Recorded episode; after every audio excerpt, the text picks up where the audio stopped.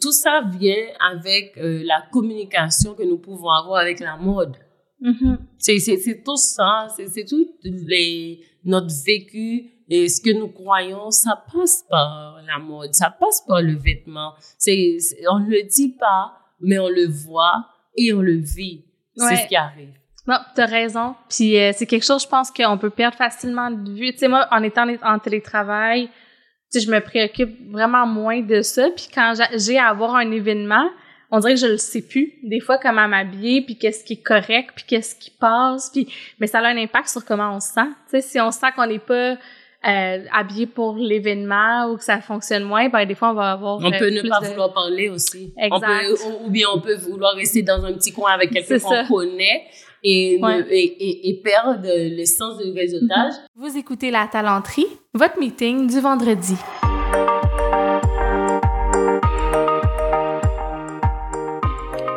Bon vendredi, bienvenue à ce nouvel épisode du podcast de La Talenterie. Je m'appelle Sarah Jodoin-Houl, je suis la fondatrice de l'entreprise La Talenterie, euh, qui est un petit cabinet boutique de services conseils euh, autour de la proposition de valeur au talent, je suis aussi la cofondatrice de Rémun à la carte. On vous a expliqué ça la semaine dernière sur l'épisode euh, de rémunération flexible. Euh, et je suis l'animatrice de ce podcast qui s'appelle aussi La Talenterie. C'est un de mes chapeaux euh, favoris. J'aime honnêtement tous mes chapeaux. Je me trouve très privilégiée dans la vie d'avoir pu partir en affaires puis de faire ce que j'aime avec les gens avec lesquels j'ai choisi de collaborer. Euh, puis honnêtement, on est vraiment chanceux, on a des clients super. Fait en tout cas, c'est, c'est bien le fun, beaucoup de gratitude euh, en ce moment. Puis ben le balado, euh, c'est vraiment quelque chose que j'adore en particulier parce que je, je rencontre des gens qui viennent de différents univers. Des fois, c'est des gens dans mon écosystème. des fois, c'est des gens complètement dans d'autres milieux. C'est le cas cette semaine de l'invité que j'ai décidé de recevoir, que j'ai rencontré lors d'un réseautage au tout début du lancement de la talenterie. Rodi Lamour. On va parler avec elle euh, de branding personnel, de mode, puis de qu'est-ce que ça vient faire ça dans le monde des affaires. Ça peut avoir l'air un peu euh, étrange comme sujet comparé au genre de trucs qu'on traite d'habitude. Mais honnêtement, plus je m'entretiens avec Rodi, plus je vois qu'il y a vraiment une importance euh, dans ce sujet-là euh, parce que c'est relié à le, en fait à comment on s'identifie, euh, comment bon toute la question de, de branding personnel là, tu sais c'est pas juste comment dire superficiel ou tout ça, mais au-delà de ça, c'est que ça peut être lié même à l'estime de soi. puis je trouvais ça intéressant de l'aborder. Il y a tout l'aspect des codes vestimentaires, des uniformes de travail, mais encore, ça peut aller très loin. Donc, on a abordé plusieurs sujets autour de ça. Euh, fait que je suis contente de pouvoir vous, vous présenter cet épisode-là.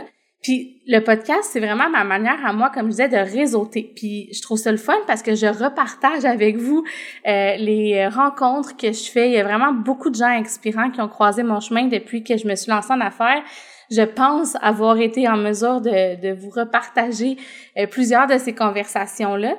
Euh, puis d'ailleurs, si ça vous tente vous aussi de réseauter puis de rencontrer euh, des personnes euh, inspirantes, peut-être que vous les connaissez même déjà ou peut-être pas, ben sachez qu'on fait euh, deux épisodes devant le public le 3 octobre prochain, donc le 3 octobre 2023. Euh, à Québec, au Phoenix du Parvis. Ça va être diffusé aussi en live sur YouTube. Si vous souhaitez euh, vous inscrire pour assister à distance, sachez que c'est illimité les places. Il y a déjà vraiment beaucoup de monde euh, dans LinkedIn, entre autres, puis même sur notre site web, qui ont téléchargé un, billet virtuel ou qui se sont inscrits à l'événement en ligne. Il y a aussi des gens qui ont commencé à, en fait, plusieurs personnes qui ont commencé à acheter des billets pour assister en présentiel. Euh, fait que si jamais vous passez dans le coin de Québec, soit parce que vous êtes au congrès RH, parce que vous euh, habitez à Québec, ou comme euh, les plus euh, cinglés d'entre vous, il y a des gens qui vont faire le road trip juste pour venir euh, assister euh, à cet épisode-là puis réseauter avec nous après parce que tu sais on va rester euh, avec les gens pour jaser. Je l'ai déjà dit, ça va être notre petit Noël à nous. puis on réserve quelques petites surprises. Donc on a vraiment hâte à cet événement-là. Les gens qui vont être là, je peux pas encore dire tout le monde, mais il commence à voir certains. la plupart des noms sont sortis. Fait que je vous partage ça juste avant de vous présenter Rodi Lamour. Donc, je reçois Vincent Mazrou de chez Attribut. Je reçois Mélissa Saint-Louis de chez Nuance. Je reçois Marianne Lemay de chez Collègues. Et je reçois aussi, mon Dieu, j'ai un blanc de mémoire, Chloé Frelon, mais oui, mon Dieu, voir que je l'oubliais. Chloé Frelon de URL. Donc, ce, ce sont toutes des personnes que j'ai reçues sur le balado, des invités qui ont été ultra appréciés par les auditeurs et des gens que j'adore côtoyer dans ma vie euh, professionnelle, des entrepreneurs qui m'inspirent. Fait que soyez là. Il y a deux autres personnes extraordinaires aussi qui vont joindre le panel. C'est moi qui vais animer, c'est Jimmy, mon associé, qui va co-animer, donc on va être une belle petite gang. Et Charles, euh, qui était euh, aux commandes de tout l'aspect technique du podcast euh, au début là, de, de la talenterie, sera aussi des nôtres. C'est lui qui va s'occuper de tout l'aspect technique de cette soirée-là, parce que c'est quand même du stock de, de faire un tournage vidéo en rediffusion et en même temps le son dans une salle comme un bar. Fait que Bref, soyez soyez des nôtres, manquez pas ça. Ça va être fou. Là-dessus, je vous remercie d'être à l'écoute. Je l'ai dit tantôt, j'ai énormément de gratitude. On a un automne extraordinaire qui s'en vient. Je suis euh, privilégiée vraiment.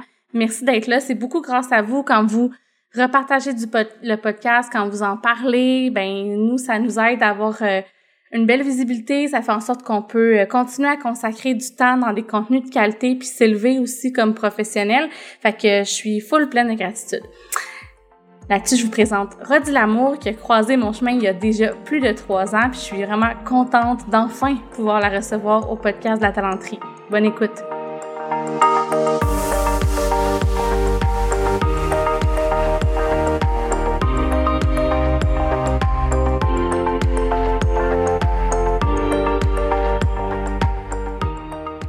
Bonjour.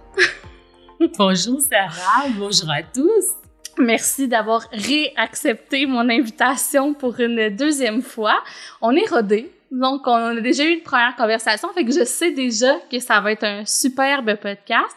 Puis en même temps, ça fait plusieurs mois. Fait qu'il y a des choses qui ont bougé dans le marché du travail, dans tes services, dans ta façon de voir les choses, dans notre façon de voir les choses euh, aussi. On s'est parlé plein de fois de de ce sujet-là. Fait qu'en tout cas, je pense que ça sera euh, au final bénéfique qu'on réenregistre euh, aujourd'hui. Rodi, tu travailles dans le milieu de la mode, mais pas seulement. Ça, c'est la première image que j'ai eue en te parlant de, de j'étais comme, ah, ok, c'est quelqu'un qui est comme une styliste, euh, qui euh, qui aide les, les, professionnels à mieux s'habiller. Puis j'ai découvert à force de te parler que c'est tellement plus que ça. Puis j'aimerais ça t'entendre là-dessus. oh, merci, Sarah. En effet, le temps a fait son chemin et nous mm-hmm. aussi.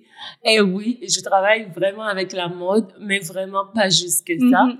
Et tout ce que j'ai comme mandat, c'est d'habiller l'excellence des professionnels. Mm-hmm. Parce que l'excellence, il y a quelque chose que ça fait, ça nous rend un peu aveugles sur comment nous allons nous présenter et où est-ce que nous allons être vus. Donc, nous sommes tellement à être bons, bonnes, super, c'est des mots ainsi qui nous, qui nous, qui résonnent avec nous, que nous nous oublions. Donc là, je suis là pour faire ce rappel, pour qu'on puisse euh, se reconnecter avec soi et bien sûr, bien se présenter. Oui, fait que ça c'est c'est comme un peu la base euh, de tes services. Après il y a plusieurs nuances, euh, plusieurs aspects que tu peux adresser parce que reste que c'est très lié à la confiance en soi. C'est très lié à la marque de l'entreprise, mais c'est aussi lié à la confiance en soi, à l'épanouissement personnel. Fait qu'on va avoir l'occasion de d'explorer cet angle Puis je suis sûre qu'on va éveiller euh, des consciences. Puis un peu comme tu l'as fait avec moi, voir ça d'une façon beaucoup plus large. puis te dire ah ben tu sais finalement il y a peut-être quelque c'est pas superficiel de réfléchir euh, à cet aspect-là de comment se présenter. Fait mais juste avant, as-tu envie de nous parler un peu de ton parcours parce que tu es international?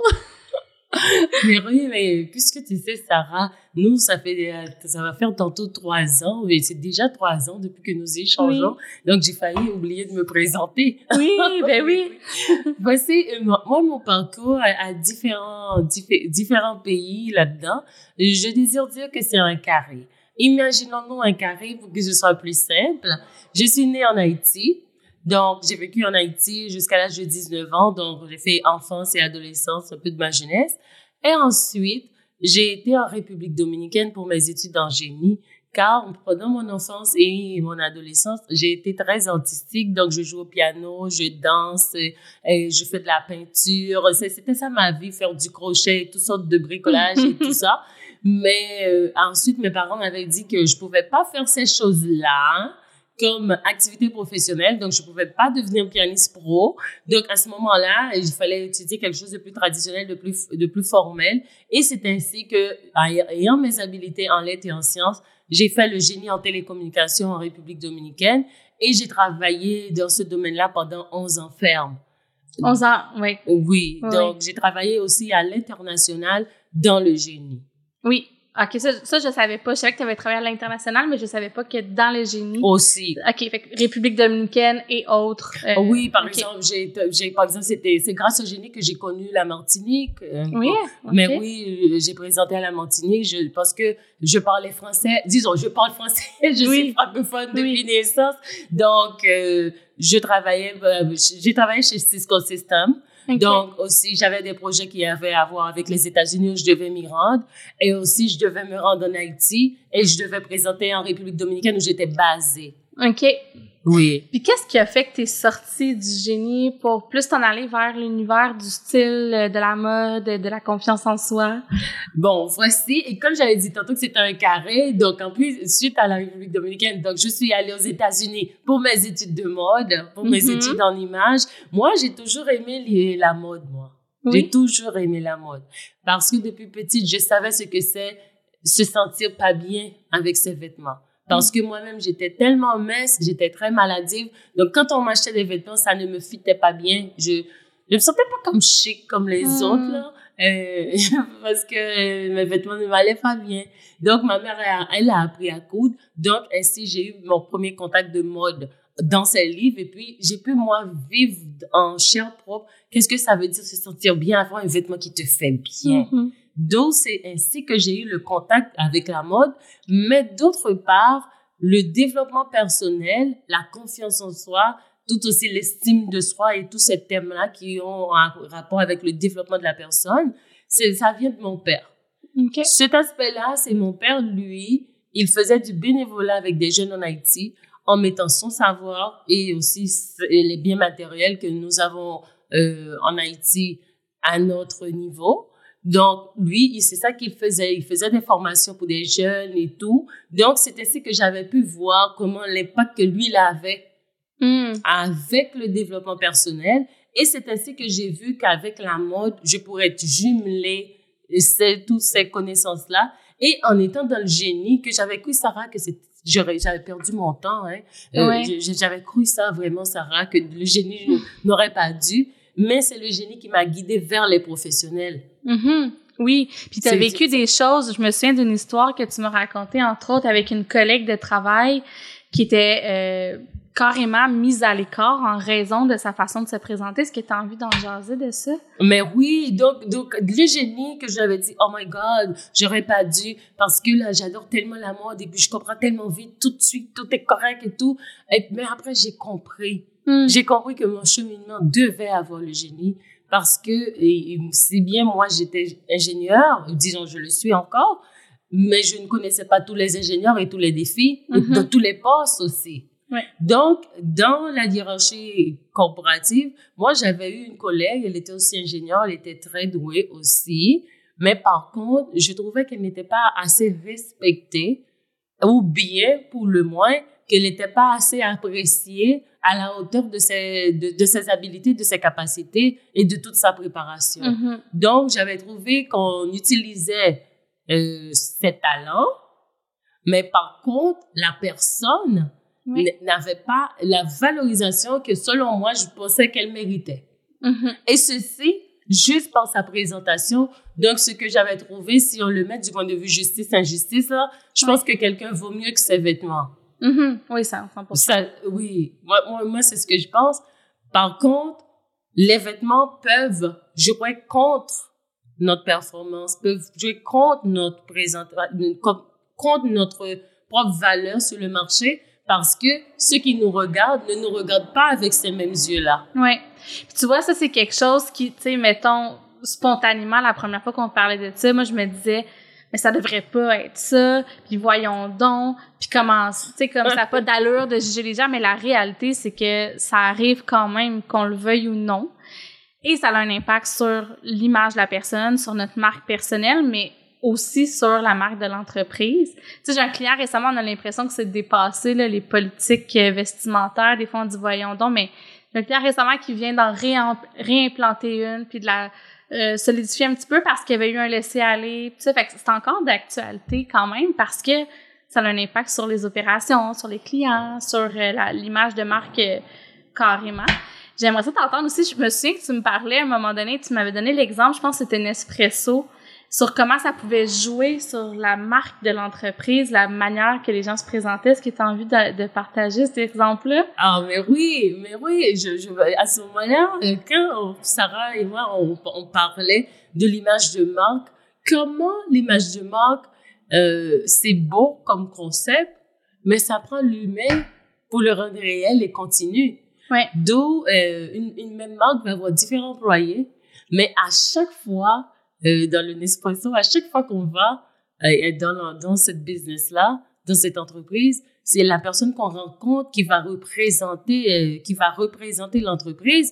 Donc, même si on change de visage, même si nous avons une diversité de présentation, il faut une cohérence entre les personnes pour qu'on puisse savoir qu'on est dans ce Nespresso-là. Mm-hmm. On n'est pas dans Nestlé.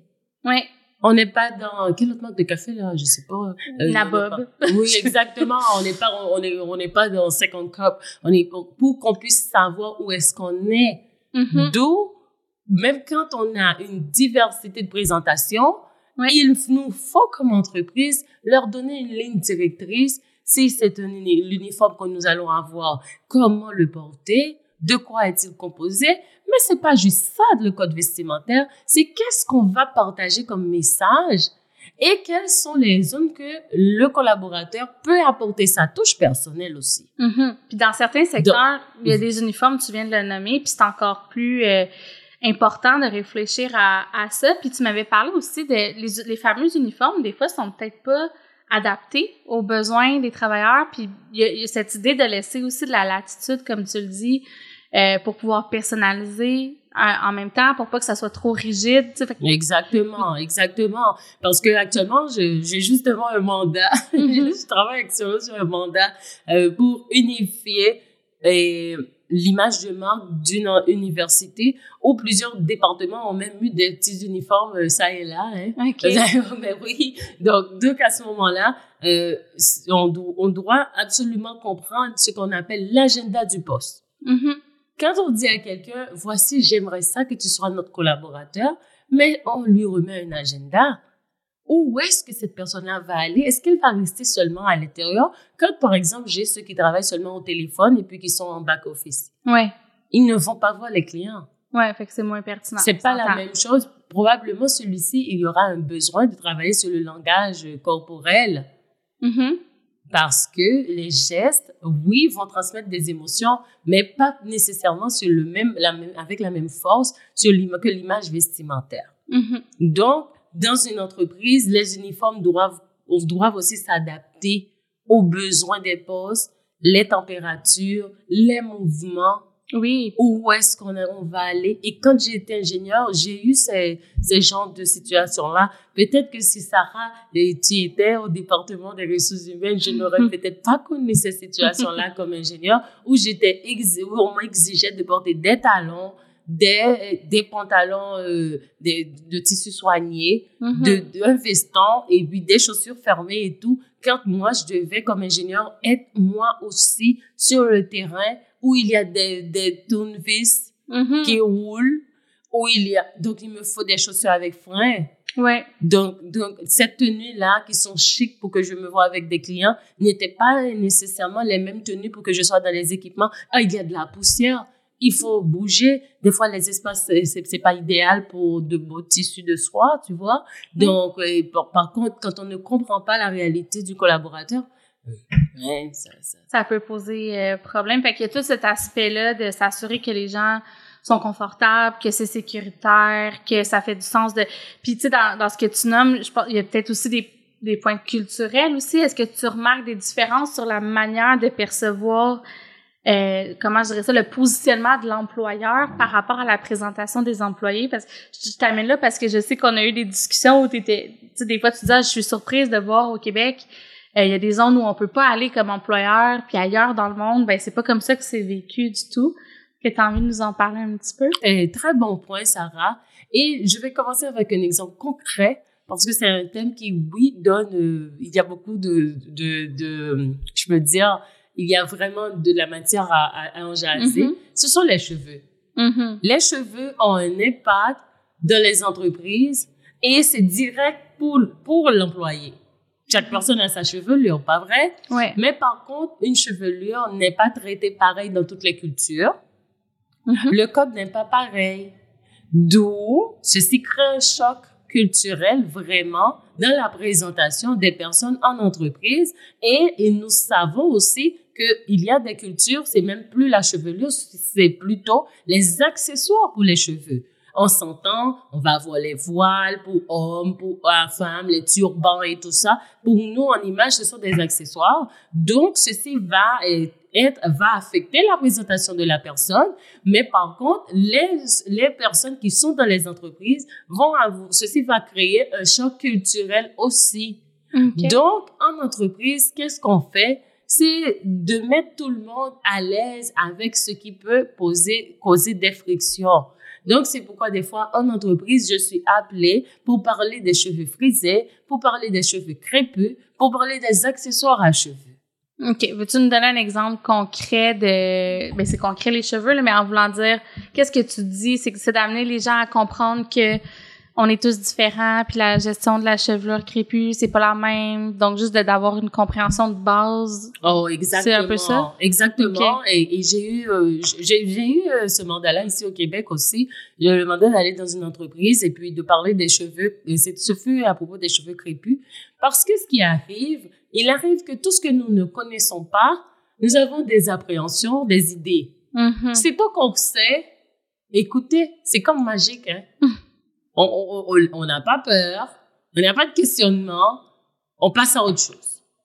Mais tu vois, c'est étonnant d'entendre. Moi, ça m'avait fait capoter qu'on avait parlé de. C'est encore un besoin. Tu sais, on a l'impression qu'on en côtoie là, des gens diversifiés. On est de plus en plus diversifiés comme société, mais en, en parlant, j'ai réalisé que ben non, faut revenir à la base des fois puis dire. Euh, ton, ton voisin est différent de toi et voici euh, comment. Mais on a des, on a des questions. On a des questions parce qu'on ne sait pas. On ne connaît pas ça. C'est, on voit l'autre comme un univers différent. On l'aime comme humain. Mm-hmm. Mais on ne le connaît pas. On ne sait pas. Et puis quand on ne sait pas, qu'est-ce qu'on fait? Souvent, on a du retrait. Mm. Fait que là, les gens n'osent pas poser la question. Oui, on peut ne pas poser de questions, mais on peut ne pas aller là. C'est mm-hmm. juste ça. Donc, avec l'information, avec euh, les, les, événements où l'on peut être ouvert, quand je fais ce genre de formation-là, je demande que ce soit mélangé, c'est que ce soit multiethnique. Pourquoi? Comme ça, les participants, on peut poser des questions à une personne caucasienne. Une personne caucasienne peut poser des questions à une personne afrodescendante. Une personne afrodescendante peut poser des questions à une personne qui peut être d'une ethnie arabique et tout. C'est ainsi qu'on apprend. Mm-hmm. Quand on se dit, quand un commence à se dire, moi, c'est quand le temps change, mes cheveux frisent. Mais l'autre, ses cheveux n'ont jamais frisé, mm-hmm. ok? Donc, de comprendre. Et vous savez quoi? Il n'y a rien de plus beau que ce genre de partage-là parce qu'on repart éduqué, mm-hmm. enrichi, et puis les biens diminuent. Parce qu'on comprend mieux. Parce qu'on comprend. L'autre chose qui m'avait beaucoup euh, fait réfléchir, tu sais, quand on avait parlé, tu sais, au-delà de dire, OK, ouais, faut prendre un peu de recul des fois, puis bon, euh, tu sais, éduquer, puis démystifier des choses, c'est l'idée, tu, tu me parlais des gens qui arrivent, tu sais, tout fraîchement, disons, euh, au Québec, pour prendre notre parce qu'on est au Québec en ce moment. Oui. Puis qu'il y, y a comme cette idée de vouloir s'adapter à la culture, à l'image ah, euh, corporelle attendue et en même temps de garder son identité propre de sa propre culture. Fait que ça, je trouvais aussi que c'était, très évocateur puis tu as accompagné plusieurs personnes dans des situations comme ça. Oh, mais écoute, c'est, tellement, c'est tellement une grande réalité. Et de voir actuellement, j'ai des clientes qui sont du Burkina Faso, euh, des clients qui sont du Cameroun, de Madagascar, ou bien euh, Comores, ou bien ou bien d'Égypte, comme différents différents pays. Et, mais je vais aussi donner l'exemple de la Grèce. C'est un exemple où j'ai eu une cliente de la Grèce. Mm-hmm. et, cette femme-là vivait en République dominicaine. OK. Mais celles qui sont de la République dominicaine avaient acheté mes services pour elle en cadeau. OK. Parce qu'elle désire que la femme de la cliente de Grèce puisse rendre ses cheveux droits. OK. Mais ça fonctionne pas ainsi. Mm-hmm. Dans la culture grecque, les femmes n'ont pas besoin de se rendre les cheveux droits. OK. Parce que les cheveux se laissent sécher à l'air. Pour le moins pour ma cliente. OK. Pour les Dominicaines, c'est fort en doigt. Mais pour elle, c'est sécher à l'air. Quelqu'un qui a la culture de laisser ses cheveux sécher à l'air ne pourra pas s'adapter à se faire sécher les cheveux pour les rendre droits avec le blower. Donc, qu'est-ce que tu as fait dans cette? Ça, c'est un choc culturel. OK. C'est pas un choc de beauté. c'est un choc culturel. Donc, dans ce cas, c'est de, de faire comprendre à celles qui ont dans la culture du cheveu droit de laisser les cheveux de l'autre frisés bouclés parce que mhm. c'est ainsi qu'elle est. Par contre, celle qui a les cheveux frisés, je vais rechercher de mettre de l'ordre dans ses cheveux, de rendre ça propre. Comme quand je dis propre, éviter les pointes fourchues pour garder la chevelure en santé, mais ne pas lui faire faire non plus des coupes de cheveux si c'est pas ça son désir. Il faut que la personne reste dans son reste dans sa nature et et ça, c'est un choc culturel que ça va faire pour elle. Qu'elle change de pays et puis qu'on lui demande de changer sa présentation. Et c'est la même chose quand j'ai des femmes qui me disent, dans leur pays, c'est beaucoup de couleurs qu'elles portent. Et puis quand elles arrivent au Québec, tout le monde porte du gris, du noir en hiver. Et puis là, la personne se sent hors d'elle. Donc à ce moment-là, qu'est-ce qu'on fait? On va commencer par les mixer. On va commencer par les combiner. Parce que tant la personne qui va être au Québec a besoin de comprendre la tenue, qu'est-ce que l'autre porte, mais tant elle, elle a besoin d'être elle. Mm-hmm. Il nous faut l'équilibre pour que mm-hmm. la personne ne se sente pas dépaysée, euh, qu'elle ne se sente pas comme hors, tellement hors d'elle qu'elle se perde. Ouais, puis tu vois, moi, dans ton mm. exemple, là, celui que tu viens de nommer, là, du Burkina Faso, moi, mon réflexe, c'est faire, oh mon Dieu, mais c'est pas la place de l'employeur de faire ça, mais tu sais, c'est une autre, une autre culture, une autre façon de l'aborder. Fait que c'est intéressant aussi de voir que il y a pas que notre conception euh, qui existe. Il y a des gens qui viennent d'ailleurs où le rôle de l'employeur euh, par rapport à l'image, par rapport à ce qui est attendu est différent. Fait que ça, déjà, ça, je trouve que c'est un apprentissage, euh, tu sais, que, en tout cas, moi, que tu m'as amené. Puis, tout, tout ce qui est sur l'estime personnelle, sur, on parle beaucoup de, OK, on, on fait de l'attraction à l'international. Euh, puis j'entends beaucoup parler de, OK, mais une fois qu'ils sont arrivés, les gens, comment on les aide à s'intégrer? Et là, ça, c'en est une des, des avis oh, très concrètes aussi. Oh, mais je vois ce que tu dis, hein. Parce que des fois, on peut dire, euh, on va aider la personne à s'intégrer. Est-ce que ça veut dire qu'on va enlever sa culture, là, pour être la nôtre? Euh, disons, euh, pour être celle de là où elle arrive, de la terre d'accueil? définitivement, ces genres d'approches vont dénaturer la personne. Tandis que quand tu prends quelqu'un et tu lui dis, tu sais quoi, tu viens travailler avec nous comme tu es, tu as beaucoup plus de probabilité que cette personne-là, son expertise explose. Mm-hmm. et, et, elle, elle arrive vraiment, comme on est dans la talenterie, on arrive vraiment à voir son talent. Parce que elle se sent acceptée. Et aussi, les campagnes qu'on qu'on va mener à l'interne doivent aussi refléter cette diversité-là c'est pas juste de le dire, oui, ici dans la banque, nous aimons euh, les personnes de différents horizons, et puis toutes les publicités, tout ce qu'on fait à l'interne, à l'intranet, tous les banners, tout, et puis il n'y a jamais de diversité. Ça veut dire, c'est une façon de dire que je veux ce que tu fais, mais je ne veux pas de droit. C'est une façon indirecte de dire ça, même si on ne le dit pas. C'est ce qu'on, ce sont les non-dits qui font mal. Donc, c'est comme si, est-ce que je veux toi vraiment? Euh, mm-hmm. C'est ou bien est-ce que c'est ton ami, euh, je suis ton ami de, de lundi à vendredi là, mais après c'est fini et puis on se revoit lundi. Il y a beaucoup de personnes. Euh, quand j'ai été donner une conférence à l'UCAM, euh, je pense au printemps, j'avais donné une conférence à l'UCAM. Il y a eu cette, comme ceci est revenu entre les participants. Ok. de toutes les non-dits, toute l'histoire de, dire, on dit rien, mais en même temps, les biais sont quand même là. Oui, les, biais les préjugés sont là. Fait qu'on a des fois besoin d'en parler pour dépasser un peu ça. Exactement, parce que euh, des fois, l'entreprise ne se rend pas compte de cela. Si une mm-hmm. entreprise euh, met juste des photos avec tel type de tenue, ça veut dire que les autres tenues ne sont pas bienvenues ou bien on n'a pas envie de savoir, euh, on veut pas mentionner ça. Tandis que si on fait des événements ouverts, si on, on peut dire à quelqu'un, oh, t'es belle, Mm-hmm. Même si elle porte une tenue qu'on ne comprend pas bien. Parce que c'est ça. C'est, elle, elle est bien comme ça. Elle est, c'est ça, ainsi qu'elle se sent bien. C'est mm-hmm. sa présentation. Eh ben, elle est belle comme ça. Oui. Est-ce que moi, je vais le faire? Peut-être pas. Parce que c'est pas ma, c'est pas ma culture, je suis pas habituée. Tu vois? Donc, euh, ça ne veut pas dire que je dois le copier. Mais, je peux accepter qu'elle soit ainsi. Et elle peut faire partie de mon équipe même si elle est ainsi. Je pense que c'est ça ou c'est vers ça que nous devons aller. Oui, tout à fait. Puis ben de plus en plus on est exposé. En tout cas, moi j'ai tout le temps l'impression que ça devrait être intégré, mais en même temps on voit bien que c'est pas le cas. Puis même comme comme tu dis, c'est presque plus sournois de pas en parler parce que il y a ça, il y a cette attente là des fois ou cette espèce de jugement de bon, si t'as des cheveux crépus, ils sont pas soignés alors que c'est pas ça. Ça existe encore. Euh, t'as raison. Euh, ben, évidemment, tu le sais bien mieux que moi, mais je veux dire, moi aussi, je l'observe. Puis un autre sujet sur lequel je voulais t'amener, auquel on pense pas forcément quand on pense euh, à la présentation, à l'image, sais, de, de, ce qu'on porte, puis à l'estime de soi, puis au lien avec l'identité, c'est toute la notion des personnes trans.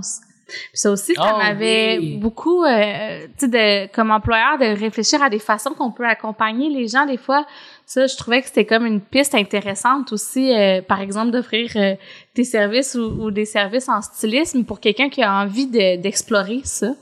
Je sais que tu en as eu des clients qui ou, ou clientes là, qui passaient à travers ce processus-là. Mais oui, donc à ce moment-là, l'individu a besoin de se sentir respecté dans sa présentation. Mm-hmm. Et ceci, que ce soit une différence de genre, que ce soit aussi les personnes qui peuvent avoir un handicap physique. Mm-hmm. Oui. Euh, et ces personnes-là aussi, c'est toujours dans cette même catégorie-là, si on peut le dire comme ça. Et, et, tout ce qui peut être un manque ou bien euh, tout ce qui a rapport avec la présentation, il nous faut que la personne se sente appréciée de cette façon-là. Sinon, cette personne-là va se sentir en moins. Mm-hmm. C'est, c'est, c'est le fait de se sentir en moins que la personne va être gênée. Ouais. Toute situation où l'autre peut se sentir, hum, non, on va dire ça, mais pas pour moi. On va faire telle chose, je peux pas. C'est, à chaque fois qu'il, y a un je ne peux pas, c'est pas pour moi. On, on me tient pas en compte tout ça, je le dis là, regarde ton énergie, ça diminue. Mm-hmm. Dès qu'on, dès qu'il y a ça, on n'a pas encore d'inclusion. Ouais. Et une entreprise ne peut pas penser qu'il y a épanouissement. Ça fait. Puis ça, c'est l'aspect un peu de la collectivité, puis de comment les gens reçoivent les choses, puis des signaux qu'on peut envoyer dans nos jugements conscients ou inconscients. Mm-hmm. Puis tu m'avais parlé aussi de l'aspect de, mais même pour la personne qui vit une transition euh, de genre, par exemple, de, de devoir euh, apprivoiser des nouveaux vêtements, euh, une nouvelle façon de se présenter. Puis je me souviens que tu me racontais que tu y allais en étapes des fois avec ce que la personne était confortable euh, de porter. ça, ça m'avait beaucoup euh, marqué que je, je, trouvais que c'était super de pouvoir avoir un accompagnement de quelqu'un qui t'aide à prendre confiance dans dans ton choix finalement là, pour t'assumer puis t'afficher comme tu te sens à l'intérieur. Et il n'y a pas de normes. Mm-hmm. Ça, c'est un autre aspect. Il n'y a pas de normes. Par exemple, je peux avoir aussi des, des je peux avoir, par exemple, des clients qui peuvent être gays. Ouais. Mais ça ne veut pas dire qu'ils vont changer de vêtements et qu'ils vont porter des vêtements super. Euh, si c'est un homme, supposons, ça ne veut pas dire qu'il va porter des vêtements euh, super féminins. Mm-hmm. Et je n'ai pas à lui dire qu'il devrait porter des vêtements féminins. C'est que c'est la personne qui doit aller dans le sens que elle, elle, la personne se voit et la personne supporte. Moi, j'en ai, mais on va pas le, on va pas voir ça. Par contre, on ne veut pas, euh, on va pas le voir parce que leur façon de se présenter, ça va dépendre de leur histoire. On va, on va rien voir. Mais moi, je sais parce que c'est mon client. Mhm. Je sais parce que c'est ma cliente. Moi, je le sais. Mais cette personne doit aller avec son rythme. Mhm. Mais des fois, les gens pensent que si tu dis que tu es telle chose, tu aurais dû, tu devrais. C'est ça qui pèse. Mhm. Quand tu dis que, euh, euh, n'est pas que, c'est pas que t'es une femme maintenant, mais tu prends pas de robe, mais cette personne peut vivre sa féminité de sa fa- à sa façon. Ça ne veut pas dire qu'elle doit faire ça. Ça ne veut pas dire qu'il doit se mettre à, à mettre du vernis à ongles. Si dans sa tête, dans sa conception à lui, il n'y a pas tout ça. Mhm. Je ne sais pas si tu me comprends, c'est c'est plutôt, euh, c'est un peu subtil ce que je dis. Je ne sais pas si on me saisit la Oui, nuance. non, je pense que Mais ils vont pas vivre, tout le monde ne vit pas les choses de la même façon. Exact. Donc, il y a des personnes qui vont dire, OK, j'ai envie de porter, par exemple, par exemple, j'étais un homme, je deviens une femme, j'ai envie de porter des robes, je vais vouloir y aller par étapes, il y a ça. Mais il y a Mm. aussi des gens qui disent, ben, je veux devenir une femme, puis je veux vivre ma féminité à ma façon, puis ça passera pas nécessairement par le port de robe ou de jupe, d'indicateur social. euh, Exactement. Donc, euh, ben, merci de, de nuancer puis de dire, oui, mais c'est pas toujours C'est pas la bonne chose. ça. Euh, Mhm. Les, des fois, les gens, ils disent, euh, je sais entendre du monde dire à quelqu'un, ah, lui, c'est pas gay vraiment. euh. Écoute, tu peux pas savoir ça. c'est quelque chose comme, euh, c'est que c'est quelque chose de très personnel parce qu'on ne sait pas ce que vit la personne et il y en a qui vont jamais faire ça. Des fois, les gens s'attendent à une chose comme vraiment dramatique. là. C'est pas tout le monde qui va faire ça. D'où euh, le respect. Mhm. D'où euh, laisser la personne aller à son rythme et puis laisser la personne se donner euh, son niveau qu'elle veut dans ses affaires. Tout comme je peux avoir une femme qui ne porte pas de robe, de jupe. Exact. Mais j'en ai, moi. Mhm. J'en ai des clientes ici. Qui ne, tout comme j'ai des clientes femmes qui ne portent pas de pantalon, tout comme j'ai des clientes femmes qui ne portent pas de robe, pas de jupe, moi. J'ai des clientes ainsi, mais ça, ça, ça, ça change rien dans, Hmm. dans, dans leurs affaires. euh, C'est, c'est ça. C'est comme les tatouages aussi. Je vais avoir des clients qui vont me dire, écoute, Rosy, j'ai, le goût de me faire un tatouage. Où est-ce que je le fais? Hmm. Euh, c'est quelle couleur? Oui, moi, je vais être là pour l'accompagner dans son tatouage. Je vais être là pour le lui dire, mais c'est où tu veux mettre le tatouage? Qu'est-ce qu'il représente pour toi? Qu'est-ce que tu veux? Est-ce qu'on a un bon pro pour nous faire le tatouage aussi? Moi, je vais être là dans la qualité du tatouage. Est-ce que c'est quelque chose là et puis qu'on va faire qui n'est pas bien défini? OK? Mhm. Ou bien, qu'est-ce que ça veut dire? Ceux qui vont dans des autres langues, est-ce qu'on est sûr de la traduction? est-ce que c'est correct? Tu vois? Tout ça pour savoir où est-ce qu'on va le mettre aussi. Mhm. Tu, tu vois? Mais on va, on va quand même être accompagné. Ça fait je savais pas que tu offrais ça en plus. Mais Fait oui, ça va que- jusque-là. Mais oui, mes clients, surtout quand c'est le premier. Ouais. D'habitude, ils me demandent pas nécessairement pour le deuxième, troisième, là, mais le premier, il paraît que ça fait quelque chose. euh, Et souvent, mon client qui n'en a pas me demande. Me dit, écoute, j'ai une intention, là, j'ai un projet. C'est quoi? Euh, c'est comme les photos. les premières sessions, on m'appelle, mais après, euh, la personne peut continuer. Donc, les tatous, c'est la même chose. Je veux qu'on, justement, ça fait le pont parce que je voulais qu'on revienne à cette idée d'image de marque personnelle. J'ai, euh, ben, on était au même événement du Réseau des femmes d'affaires du Québec. Toi, t'étais sur la scène, t'as donné même une présentation. Oui. Je sais pas si tu as eu la chance d'entendre euh, Pierre-Yves McSween euh, qui a fait une, une intervention. Euh, puis, mais en tout cas, ça m'a marqué. Puis je me suis dit, ah, je vais en parler avec Roddy parce qu'il disait que dans ses éléments de succès, il nommait sa chevelure. Puis disait, je peux pas couper mes cheveux parce qu'on m'associe tellement à ma chevelure. Je suis connue comme ça. Puis euh, j'ai envie de, de voir, c'est quelque chose que tu réfléchis avec tes clients, les, les traits distinctifs? Si quelqu'un veut être, mettons, connu ou reconnu là en affaires, est-ce que tu regardes le est-ce que tu, sors du lot? Puis est-ce qu'il y a, il y a un, un trait distinctif pour lequel les gens vont te reconnaître? Est-ce que c'est quelque chose qui fait partie de de tes réflexions? Oh, mais oui, bien sûr, bien sûr, ça fait partie, surtout quand c'est demandé. Par exemple, que quelqu'un se dit, moi, j'ai besoin d'avoir un saut. Un saut de style. OK Le saut de style, c'est quand cette personne-là va avoir un ou deux éléments, pas beaucoup, hein, pour que ce soit répétitif, que cette personne-là va répéter en continuité ouais pour que quand elle ne le fait pas ou bien quand elle n'est pas là, on puisse s'en rappeler. Veux-tu nous donner un exemple? Un exemple, ça peut être des lunettes. Mhm. Par exemple, euh, il y a une personnalité qui s'appelle Iris Apfel. Elle, cette madame-là, est connue parce que elle, a, dans son, elle est connue dans son style. En plus de son expertise, là, elle est connue dans son style pour avoir porté, pour porter des lunettes qui sont très extravagantes, qui sont très ainsi que des colliers oversize et des bracelets oversize. Quand je dis oversize, des oversize là, et quand ils sont pas assez oversize, elle, elle les combine pour en faire beaucoup. Oui. elle est designer d'intérieur et tout, et puis elle est très connue dans le monde artistique. Donc, elle, elle est, même si on fait euh, des poupées d'elle, on fait tout d'elle, des caricatures, on va mettre des, des grandes lunettes et puis de, beaucoup de colliers, beaucoup de bracelets. Ça, c'est elle, c'est ce saut-là. Une fois, j'ai travaillé avec un critique, euh, critique d'art. Lui, c'est un homme. Donc, lui-même, avec, avec lui, on a travaillé sur le foulard. OK. Oui, lui, il a son foulard, et c'est ça, pour qu'il puisse avoir son foulard tout le temps. Donc, donc cette personne-là, on va le retrouver avec le foulard. Donc, c'est ainsi différemment. On peut avoir quelqu'un, c'est des broches. On peut avoir quelqu'un aussi, ça peut être une coupe de cheveux. On peut voir des personnes qui ne changent pas de coupe de cheveux pendant des années. Parce, que, ça, fait, ça fait partie. Oui. Hmm. On peut voir ça aussi dans certains journalistes. OK. On peut voir des journalistes qui ont des coupes de cheveux qui restent. Cette coupe de cheveux-là, c'est pas juste une coupe de cheveux. Mhm. C'est, ça devient leur marque. Exact. Donc, la coupe de cheveux ne va pas, ne va pas changer. On va pas dire, hey, oui, que tu as connu Rodi aujourd'hui, on change ça. Non, ça fait déjà partie de ce qu'il va, euh, avec quoi on va la reconnaître. Mhm.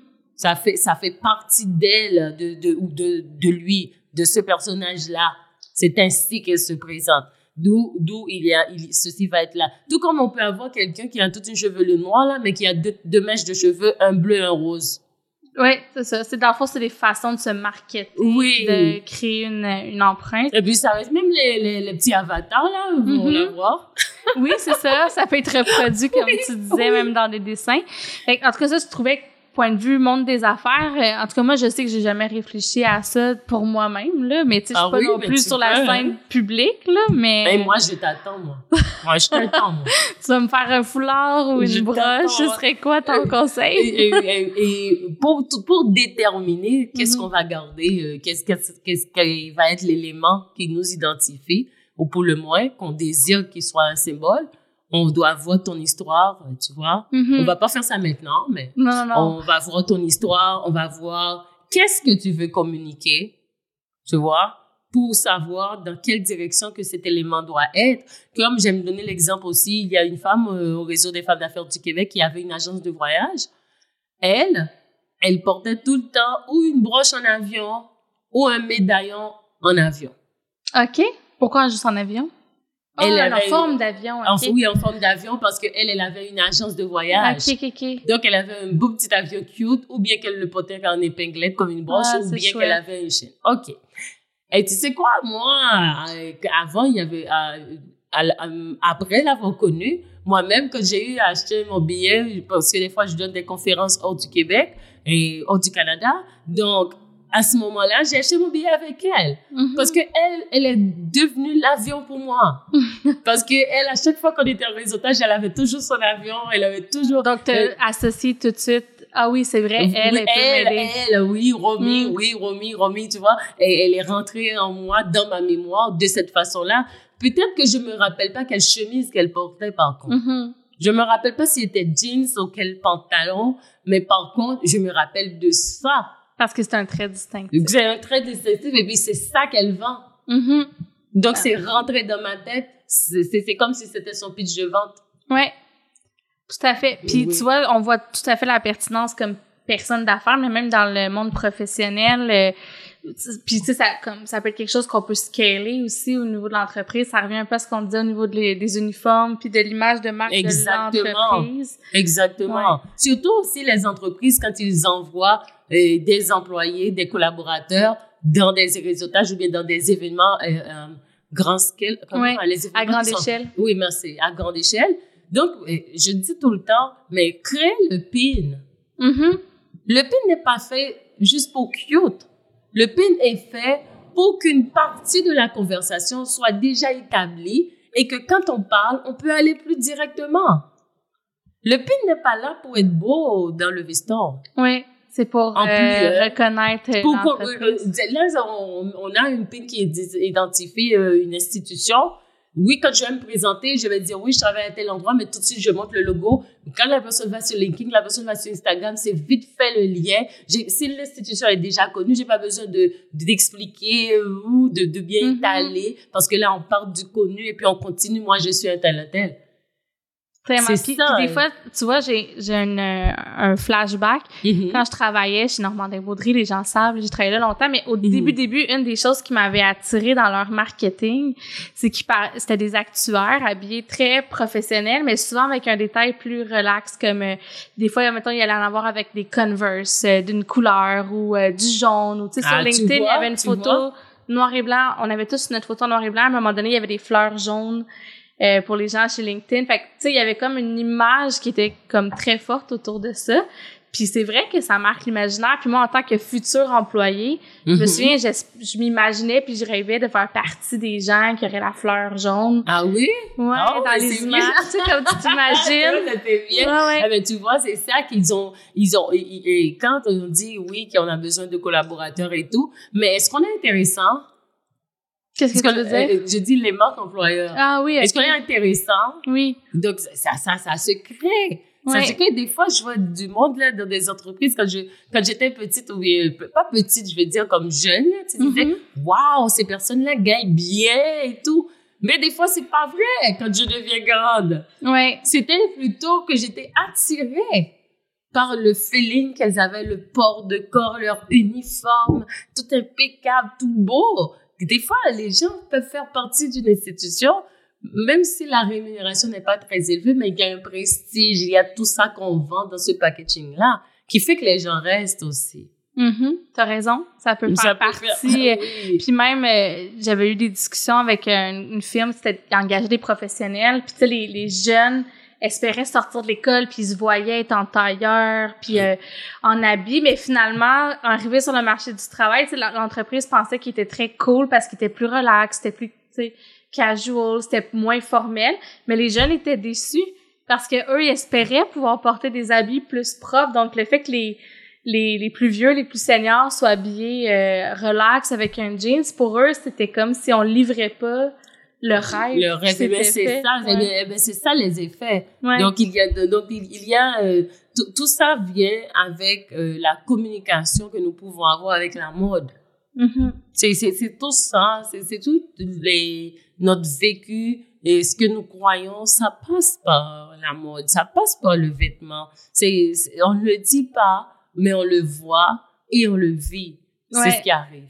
Non, t'as raison. Puis euh, c'est quelque chose, je pense qu'on peut perdre facilement de vue. Tu sais, moi, en étant en télétravail, tu sais, je me préoccupe vraiment moins de ça. Puis quand j'a- j'ai à avoir un événement, on dirait que je le sais plus. Des fois, comment m'habiller, puis qu'est-ce qui est correct, puis qu'est-ce qui passe. Puis, mais ça a un impact sur comment on se sent. Tu sais, si on sent qu'on n'est pas euh, habillé pour l'événement ou que ça fonctionne moins, ben des fois, on va avoir On euh, peut ne pas de- vouloir parler aussi. On Exact. peut, ou- ou bien on peut vouloir rester dans un petit coin avec quelqu'un qu'on connaît et, Ouais. et, et, et perdre le sens du réseautage qui est d'aller connaître des personnes nouvelles. Euh, c'est pas de rester avec nos amis, sinon, euh, tu sais, Sarah, euh, ça tombe directement dans la catégorie de relations publiques. euh, c'est pas de réseautage, hein, si on reste juste avec ceux que nous connaissons. Ouais. Donc, euh, le fait de savoir qu'on qu'on est bien dans ses vêtements. Je ne dis pas qu'on porte des marques, qu'on est griffé, c'est pas ça, elle. Mhm. De se sentir bien dès la maison, Mhm. On va être bien dans le réseautage Mhm. parce que avec la personne à, à qui on doit rendre les premiers comptes, c'est avec soi-même. T'as raison. J'ai une amie qui, à chaque fois que j'ai un événement, elle me dit, mais qu'est-ce que tu vas porter? Puis des, des fois, je dis, ben voyons, c'est pas ça l'important, c'est ce que je vais dire. Puis, mais à chaque fois, je- finalement, c'est vrai que ça a un impact, tu sais. Puis, Ça a un euh, impact sur toi-même. mhm. C'est sur toi Ouais. d'abord. Et je vais donner l'exemple. Quand on, on va dans un événement, les personnes qui passent le plus de temps euh, dans le miroir, dans le des toilettes, ouais. c'est à s'ajuster, à s'ajuster, à n'en plus finir. Mais tu t'imagines combien de, de contacts qu'on perd aussi? Ah ouais, dans son sens. Ouais. Combien de temps, co- combien de contacts qu'on perd? Tandis que si on, va aux toilettes, on fait tout ce qu'il y a à faire et puis on sort et c'est fini, Mhm. on gagne du temps. Mais là, pas seulement du temps, nous sommes en confiance. Ouais.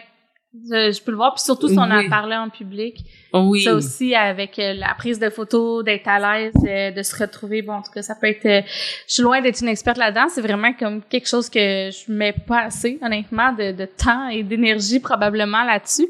Mais je vois toute la valeur de ça. Puis je pense que chacun d'entre nous, on le vit au quotidien. Question avant de, de terminer, je me demandais les couleurs.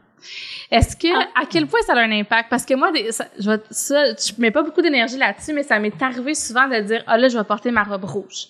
Parce que je veux avoir un impact ou je veux, euh, des fois dans des conversations difficiles, c'est arrivé, là, mettons, je veux recadrer un projet ou là, je vais m'habiller en rouge parce que j'ai comme l'impression d'avoir un plus grand impact, d'avoir plus de confiance. Est-ce que je suis folle ou ça se peut? Oui, ça se peut. Et, là, tu me fais penser, Sarah, à mon e-book sur les sept secrets de Roddy. Dans ce e-book-là, je parle de cet impact des couleurs, mais l'impact sur soi-même. Mm-hmm. Donc, les couleurs, oui, ont un impact. Sur soi d'abord. Ben, moi, j'aime toujours commencer par soi-même. Mm-hmm. Parce qu'en image, la première personne à qui il faut penser, c'est à soi. On n'est pas égoïste, mais c'est que si je suis pas conséquent avec moi-même, ben, pourquoi j'ai besoin de convaincre les autres, là? Ouais. Euh, donc, c'est pourquoi ça part de là.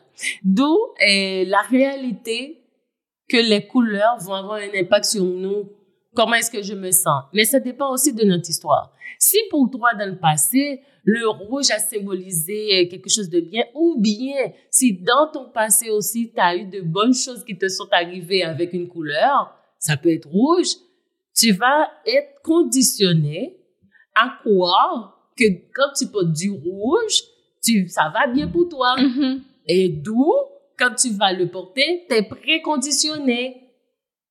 Et de bonnes choses t'arrivent parce que tu le crois et tu le penses. Mais ça peut être bien pour quelqu'un d'autre qui porte du vert. Mm-hmm. Donc, c'est pourquoi ça n'est pas universel. Oui, je comprends. Quelqu'un peut se dire, que je porte du vert, là, écoute, là. Bon, moi, je connais quelqu'un, c'est le vert, vraiment. Elle, m'a dit que quand elle porte un vert, elle a un, un, vert froid. OK. Quand elle porte ce veston-là, écoute là, elle tout gagne, tout va bien, elle présente. Parce qu'elle le croit. Peut-être que moi, si je porte son veston vert, ça t'arrivera pas. Ça n'arrivera pas. Parce que la connexion est avec la personne. Maintenant, qu'en est-il de scientifique dans tout ça? Ça, on vient de voir le côté émotionnel. Qu'en est-il de scientifique dans tout ça? Chaque personne a vraiment une gamme de couleurs qui lui va bien. Mm-hmm. Cette couleur, ces couleurs-là vont s'aligner avec la couleur de peau, la couleur des cheveux et la couleur des yeux. Et aussi la couleur du blanc des yeux. Hmm. Ah ouais, aussi même. Mais oui, le blanc des yeux peut, le blanc des yeux n'est pas toujours blanc, hein. ça sonne bizarre, ça sonne bizarre. Le blanc des yeux peut être beige, peut être plus foncé, peut être blanc et super brillant, peut être différent, peut être mat. Donc, il y a tout ça aussi, et même la couleur des dents. Les dents, c'est pas tout le monde n'a pas la même couleur de dents. Mm-hmm. Donc, je vois tout ça. Donc, ça va nous donner une catégorie de couleurs, si les couleurs vont être chaudes, si les couleurs vont être froides, mais aussi, à ne pas oublier, le contraste entre ces couleurs-là. OK. Par exemple, euh, moi, je vous invite à aller regarder Sarah. Hein. Si je regarde Sarah, Sarah a des cheveux qui sont moyens foncés. Ça mhm. veut dire que ses cheveux ne sont pas complètement noirs, c'est pas complètement blanc non plus, c'est, entre les deux. Donc, ses cheveux sont moins foncés. Sa peau, elle est claire. Donc, ça me crée déjà un contraste. Et ses yeux, vous savez quoi? ses yeux sont semi-clairs aussi. ça veut dire que au fond de ses yeux, c'est foncé. Et puis, tout le contour, euh, elle a un premier contour qui est plus clair. Et puis, la bordure redevient foncée. C'est un petit chef-d'œuvre, il faut aller voir ça. donc, donc maintenant, le contraste de Sarah va nous donner un contraste moyen. Ça veut dire que ses cheveux auraient pu être noirs. Hein. Et il fait pas ça. Hein. Mais, mais J'ai déjà essayé, je te confirme que c'est horrible. Non, non, non, parce que la, la, tête, la tête de Sarah, elle est plutôt chaude. Donc, Sarah est plutôt euh, dans les orangés, ce genre de teinte-là. Donc, maintenant, quand on la regarde, Sarah aura besoin de s'habiller avec ce avec du contraste, pas trop déchirant. Là, par exemple, si on met du noir et blanc sur Sarah, c'est beaucoup pour elle parce que elle, son contraste est plutôt moyen. Ah bon, je vais retenir ça. Oui, donc il y est donc donc quand Sarah, elle, si on si on te prend Sarah, on te met du bleu et du orange très fort, c'est sûr que tu vas dire écoute Rodi, je ne me vois pas là-dedans. Mm-hmm. Tu vas dire, dis, j'ai une journée. et puis la personne pense aussi que leur journée est plus fatigante quand ils portent trop de couleurs qu'ils ne peuvent supporter. Ah oui, ok. Mais oui. Intéressant ça. Oui, tu peux me dire, hey Rodi, je, je suis fatiguée. Mon Dieu, quelle journée. Mais oui. Donc c'est quand la quantité de couleurs qu'on a mis sur la personne est plus que ce que sa présentation euh, peut supporter. Et à ce moment-là, la personne se sent hors d'elle. Mon Dieu, ben ça, écoute, je n'avais aucune idée de ça. Je vais réfléchir à ça avec euh, avec bonheur. Puis j'ai télécharger aussi ton euh, ton e-book. Oui. Merci pour tes conseils, euh, pour ton ouverture, pour nous avoir montré un peu tout l'envers de la médaille de dire c'est pas juste de la mode, c'est de l'estime personnelle, c'est de l'accompagnement dans nos chemins de vie, c'est une marque, c'est euh, ça contribue à la marque de l'entreprise. Donc moi en tout cas, je sais que c'est pas des sujets que je suis portée à explorer, mais grâce à toi, euh, de plus en plus, euh, c'est quelque chose auquel je suis sensible. Puis je sais, il y a quelque chose que je t'ai jamais dit. Puis je suis comme ah, je vais te le dire. Mais je pense que je te l'ai jamais dit. Mais la première fois que je t'ai vu, on était dans un réseautage sur Zoom au début de la pandémie. Je sais pas exactement, si tu te souviens. Exactement. Puis je sais que je t'avais vu dans l'écran, puis j'avais dit "Oh mon dieu, cette femme-là a une euh, présence incroyable." Même à travers l'écran, là, tu dégageais quelque chose de par ta présentation, de par euh, tu sais au-delà de, de, ton style, de, dans fond, tu dégageais la confiance, la gentillesse. Puis euh, ça oh. m'avait vraiment impressionné. Fait que je voulais te le ah dire. Ah oui? oui? Oh, oh my God! c'est pour ça que je t'avais écrit après. Je sais pas si tu te souviens. Donc, tout est parti de là. que ça m'inspirait beaucoup. Oh, merci, Sarah. Euh, moi, moi, euh, je, je ne savais pas ça. Ouais. Mais par contre, j'ai senti que moi, je voulais te parler parce que toutes les personnes, quand on dit que quelqu'un est en ressources humaines et tout, et je sais qu'il y a une sensibilité additionnelle. Mm-hmm. Et, et, là, tu disais que tu démarrais l'entreprise. Oui. J'ai dit, mais elle démarre l'entreprise, euh, ça prend aussi du courage. Ben oui, ben on s'est suivi dans nos parcours respectifs puis on continuera de grandir. Merci de ton temps, Rodi, ça a été super le fun. Merci de l'avoir refait une deuxième fois. Finalement, on est allé complètement ailleurs. Euh, il y a certaines choses qu'on a reparlé, mais tu vois, je suis contente qu'on l'ait refait parce que je trouve qu'on a encore plus élaboré. Fait que euh, merci de ta générosité. Merci à toi, Sarah. À bientôt. Oh oui, attends. On va inviter oh. les gens à télécharger ton e-book. Je vais mettre les liens. Tu as une formation aussi qui s'en vient. Si jamais les gens veulent s'inscrire euh, pour suivre ta formation, on va aussi leur donner accès euh, à ça directement. Donc, euh, il y aura moyen de le suivre en présentiel ou en virtuel, si je me trompe pas. Oh, mais oui, ils pourront télécharger l'e-book avec plaisir et s'inscrire à la formation de Confiance et Style qui va avoir une version 2, hein, version numéro 2. Et ils pourront le suivre en ligne et avec une session avec moi une fois par mois. Super, ben merci beaucoup tout le monde, puis bonne semaine. Bye bye. Bye bye.